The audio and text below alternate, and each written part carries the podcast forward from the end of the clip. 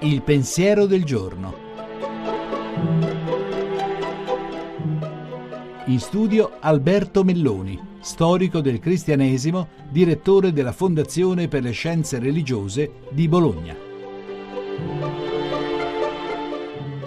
Nella primavera del 1963 Papa Giovanni aveva quasi finito la sua ultima enciclica, la Pace Minterris, e la sottopose, come era uso fare, come forse ancora uso fare, ai teologi che vivevano attorno a lui nella città del Vaticano. Uno di loro, il maestro dei Sacri Palazzi, rimase di stucco quando, in un passaggio della Pace Minterris al numero 4, lesse una frase che diceva che nella famiglia l'uomo e la donna hanno gli stessi diritti e gli stessi doveri. Si affrettò a spiegare al Papa, in una serie di lunghi appunti, che su questo c'era tutto un magistero cattolico che diceva il contrario, anzi che la subordinazione della donna all'uomo nella famiglia era la radice di tutte le subordinazioni della società, dell'ordine stesso della società. E Papa Giovanni lasciò perdere questo consiglio di prudenza che gli veniva dato e affermò quella uguaglianza. L'avrebbe detto qualche settimana dopo con una parola tipicamente sua e molto bella, dicendo che non è il Vangelo che cambia, siamo noi che cominciamo a comprenderlo meglio. Era la convinzione che nel tempo e nella storia capitano cose